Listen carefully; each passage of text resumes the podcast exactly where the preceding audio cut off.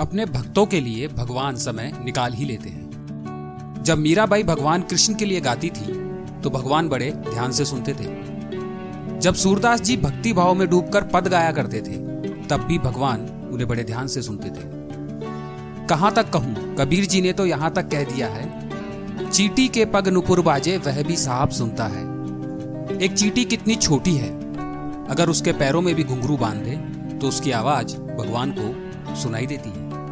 यदि आपको लगता है कि आपकी पुकार भगवान नहीं सुन रहे तो यह आपका वहम है, या फिर आपको भगवान का स्वभाव नहीं पता है।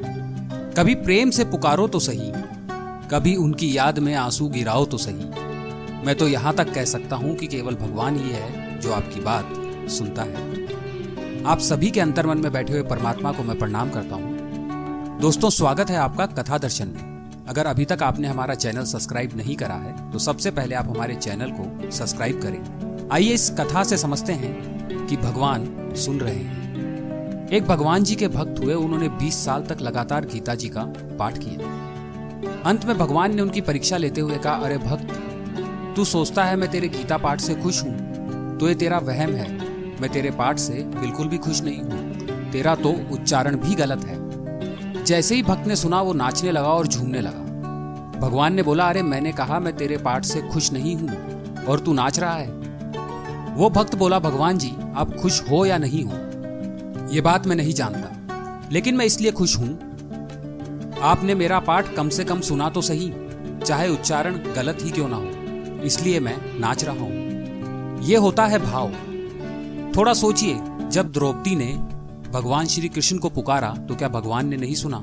भगवान ने सुना भी और लाज भी बचाई। जब गजेंद्र हाथी ने ग्रह से बचने के लिए भगवान को पुकारा तो क्या भगवान ने नहीं सुना?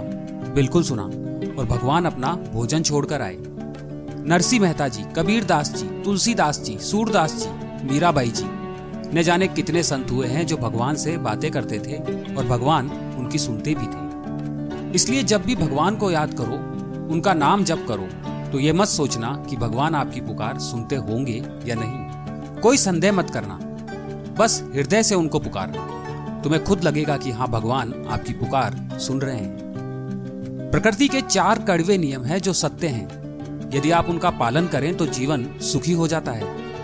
प्रकृति का पहला नियम, खेत में बीज न डाले जाएँ तो कुदरत उसे घास फूस से भर देती है। ठीक उसी तरह, दिमाग में सकारात्मक विचार न भरे जाएँ तो नकारात्मक विचार अपनी जगह बना लेते हैं। प्रकृति का दूसरा नियम जिसके पास जो होता है, वो वही बांटता है। सुखी सुख बांटता है, दुखी दुख बांटता है। ज्ञानी ज्ञान बांटता है, भयभीत भय बांटता है और भक्त भक्ति बांटता है। प्रकृति का तीसरा नियम, आपके जीवन में जो भी मिले, उसे पचाना सीखिए। क्योंकि भोजन न पचने पर रोग बढ़ते हैं। पैसा न पचने पर दिखावा बढ़ता है। बात न पचने पर चुगली बढ़ती है। प्रशंसा न पचने पर अहंकार बढ़ता है। प्रकृति का चौथा नियम कोयल अपनी भाषा बोलती है, इसलिए आज़ाद रहती है। किंतु तोता दूसरे की भाषा बोलता है, इसलिए पिंजरे में जीवन भर गुलाम रहता है। अपनी भाषा, धर्म, संस्कृति और अपने आप पर विश्वास करें, क्योंकि भगवान आपकी पुकार सुन रहे हैं, वह आपका अवश्य बेड़ा पार करेंगे आपको यह कहानी अच्छी लगी तो आप इसे लाइक करें, अपने दोस्तों और परिवार के साथ इसे शेयर करें। कमेंट करके हमें बताइए। और हाँ सबसे अंतिम और ज़रूरी बात, हमारे चैनल को अभी सब्सक्राइब करें। ऐसे रोचक प्रसंग आपको आगे भी सुनने को मिलते रहेंगे।